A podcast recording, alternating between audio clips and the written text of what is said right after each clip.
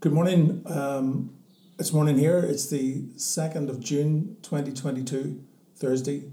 Um, a day that will probably be remembered more for the beginning of the four day celebration of the Queen's Jubilee.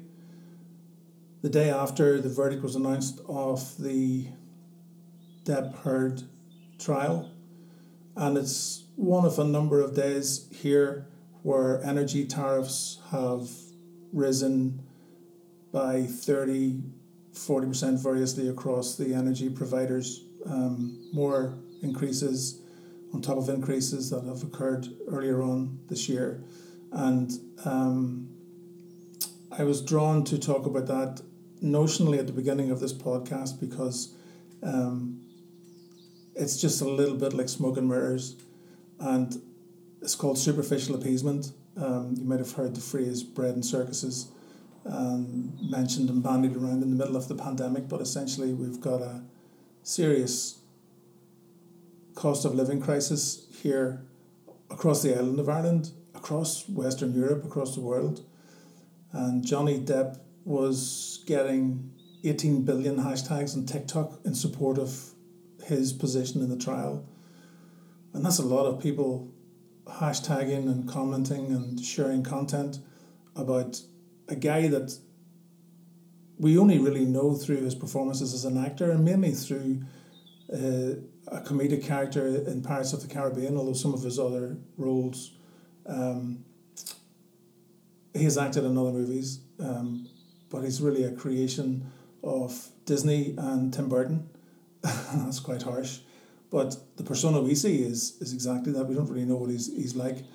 Um, Amber Heard is what she is, but I guess the two of them really could do with sitting down and speaking to some kind of counsellor about their mental well being because um, the last few few weeks have been a massive distraction for everybody else, but probably shone the spotlight on the vulnerabilities and the weaknesses of two characters that probably were never destined to spend much more than a weekend together.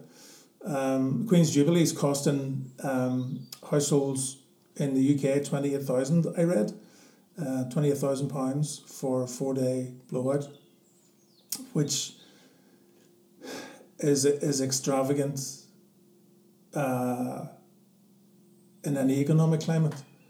And this is not about being pro or anti monarchy or anything like that. This is just basically looking at the economy as it sits right now and where we all sit in the beginning of summer where it's a little bit warmer outside and yeah, you know, so what, it's warm and let's get a get a few pints in and celebrate whatever. But twenty eight thousand pounds per house, household could have been thousand pounds per household, it could have been five thousand pounds per household. Um, but the budget that was agreed in 2021 has been seemingly adhered to, and they've pressed on with this when cuts have been made everywhere else. And um, if, if this is me sort of claiming a political position on this, it's not meant to be, and I don't really feel it's a, a political position. It's like a common sense and a humanitarian position. Most of the people that will be wrapping their bunting around lampposts and celebrating here in the north will be the ones probably that are most um, at at risk of uh, fuel poverty later on the year. So uh, it doesn't make sense to me. So superficial appeasement is is is a different way of describing smoke and mirrors. So that's what it seems to be. Um, so that rant's over. Welcome to the Shift Control podcast. Um, thanks for tuning in. Um, this one was uh, really, I wanted to talk about uh, kind of the convergence or the lack of convergence of technology and sales. Um, there are a lot of arrows pointing towards AI and the future of sales being automated and heavily driven by technology, and I, I get that. Um, I also see so many different business sectors that are so, so far away from ever getting to that point where technology is an asset to their business, never mind replacing the human face of the business. And when we worked in um, newspapers and publishing over in England. We had two, we had three newspapers as part of the group, and there was a conversation way back then that we thought what will happen if technology replaces, and at that time we thought technology will never replace people. Like we will always, there will always be a human face of the business, but that has changed completely. And where there were two sales teams, there are now one sales team, a fraction of the size, managing a fraction of the revenue because the focus has very evidently moved online. And so to try and predict technology's role in sales is would be very risky. Um, I've worked with some businesses currently that have not every single bit of technology, but have embraced so much technology and trying to further their business development efforts that they have lost sight completely of some of the really basics, some of the fundamentals of selling that um, have made them successful up to this point. And there is this potential to over rely on technology that's not really ever going to deliver what it promises. Some of the aggregating systems that bring together your email, that bring together um, your social media management, your content delivery, you know, this kind of single pane visibility where you press one button and it takes care of everything. Uh, I've seen that fail. I've seen businesses invest a lot of money in that uh, to try and enhance a, an already effective process in their business, only to be hugely disappointed six months into the process. I have seen automated um, chatbots that promise and deliver so much and talk about user experience and you know always on and so on and so forth that um, really don't live up to their either their potential or their promise. I'm not sure which. And so I've always believed that, regardless of the technology that you use, um, speaking primarily from business to business here, that if you consider uh, social media, you consider pay per click, you consider emails, you talk about um, all aspects of digital, you talk about anything online, you talk about old school TV, radio, trade press, events. The challenge is to bring the conversation offline as quickly as possible and bring it into a one to one environment. That's from my personal experience. Um, in business to business, some of the clients that I'm working with admittedly wouldn't be selling sophisticated products. Their processes will be very, very simple. Um, some of the other ones are highly sophisticated, detailed, and um, require a lot of education, not only in the sales process, but beyond the sales stage into delivery and so on. And they use a lot of technology, but their hard work and the heavy lifting is done when a salesperson speaks to a buyer and you're into the sales basics and the really real the real fundamentals of relationships, um, consult consulting, um, giving advice, you know, and you're you're really into uh, back into the human engagement aspect of selling. That's not to say that technology will change dramatically the face of selling in the next 5, 10, 15 years. I really don't know what is lying so far ahead. I just know now in certain sectors, in, in the construction sector, in the manufacturing and engineering sector, in white collar uh, c- consulting businesses, just like my own. Um, and there are others, there are so many others. Technology is a, is a component of the process it's not the main platform, and it can be as as much of a hindrance as it can be as an assistant.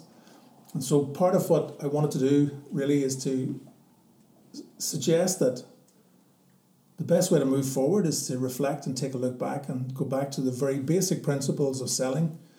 Uh, go back to the very basic principles that um, have taken your business to where it is now. If you're um, a mature business, if you're in a startup, then perhaps you, you could be overwhelmed by all of this potential uh, technology that can add value to to your business and everything could be going through your apps and through online engagement and um, I'm not knocking this at all by the way uh, but bottom line is if you're selling something that's got a high value um, and I don't mean monetary value I'm talking about high value to the person that's buying then you really want to get them face to face as quickly as possible in the process. So what we do in shift control is we, we are we focus on the the, the, the sales skills, the, not the very basic sales skills, but the fundamentals of selling, which uh, are the, the sales skills, which are into the more um, emotional and mental, uh, a more emotional and a mental approach to, to work. Um, more recently, I've noticed um, business owners, other consultants, and um, certainly some of the books that I've been reading, they talk about um, energy management, which is a really, really kind of interesting phrase. Um, but if you apply that to how your sales team's working and how people are coming into work in the morning, and it's the old approach from university where you're cramming with Pro Plus back in my day, or you're drinking Red Bull or Adderall or whatever the Yanks are using. You know, there's all this stuff that keeps you working 26 hours a day. And so they come to work with two or three cans of Red Bull or um, four or five cups of coffee. In the afternoon, they're, they're completely um, useless to themselves. So technology is great, and the idea that you can um, find something that will add value to the process chain and the delivery, and I think that's really important that you you're continually pushing forward. But none of that matters if the basics aren't there. Um, so yeah, that was the, that was the main point of the this podcast. Has kind of uh, gone on a little bit about the beginning of it, but I hope it makes sense that um, you can't really build a house if you're if you haven't picked a location um, and the foundation's not right and you haven't got a good plan and a good um, idea of moving forward and who's going to do what for you and so on and so forth. Um, clear objective, a clear strategy, and then the tactics to deliver on that. Wanted to mention um, a couple of books. I, I normally would reference a few books that I've read or have been re- uh, referred to me. I bought The Art of War by Steven Pressfield about two years ago and had didn't read it until about two weeks ago, where I read it in the winter. I picked it up on a Saturday afternoon and had it finished by Sunday afternoon. Um, that's the fellow there. It's a really easy to read book. Um, you know, all, all books are kind of easy to read if, if you're really en- engaged and immersed and you're able to immerse yourself in the content. This is really easy to read because the style of reading, the chapters are very punchy, very straight to the point. Um, and, you know, someone's going to say to you that it's telling you the stuff that you already know. I don't think it necessarily just does that. It kind of makes you think about things. The core of this is resistance. What what is um, what's stopping you? And for all of the reasons that you haven't been doing what you've been doing in sales or in your business is, is really focus on, on, on resistance. Um, it's a brilliant book. It's like really, really uh, challenges of thinking around procrastination and um, the roadblocks that you might put in your way or that have been put in your way. And it's, it's about creativity as much as it's about uh, finding a way to improve your performance incrementally. Um, break through the blocks and win your inner creative battles if you've tried to write stuff and you just have never really kicked off. Um, he talks a little bit about um, honoring the work that you do, which might sound a little bit out there for some people, but if you're going to put everything you have into something, then perhaps you maybe need to reframe the way you look at that and how um, you give everything you have to what you're about to do. Second book of his is called Turning Pro. Um, tap your inner power and create your life's work, which is not really necessarily about um, making money out of your writing or making money out of whatever you do. It's about treating everything you do as if it was your job and you apply um, yourself in a supremely professional way. So, for example, if you're writing and you're working in a home office, but that office was at work, you should be looking to have an environment around you that's completely clear of clutter, that's clean, that's ready, that's fresh, that looks like a healthy environment to work, and so on and so forth. Um, I haven't read most of it yet. I've just kind of uh, flicked through the the book, but again, you can see that the chapters are like statements. You know, they're kind of like a couple of paragraphs that cover a point, and he covers the point really, really well. So I would recommend that. The guy's called Steven Pressfield, um, and they're they're really easy to read, as in quickly, thought provoking, educational, relevant if you're in the space of sales, sales management, or you want to try and improve the work that you're doing. Um, you should give it a read. So thanks very much for tuning in. Um, I'm not going to apologize for the rant at the beginning. I think it is. Um, it's like uh, 18 billion hashtags about hunger or 18 billion hashtags about fuel poverty or 18 billion hashtags about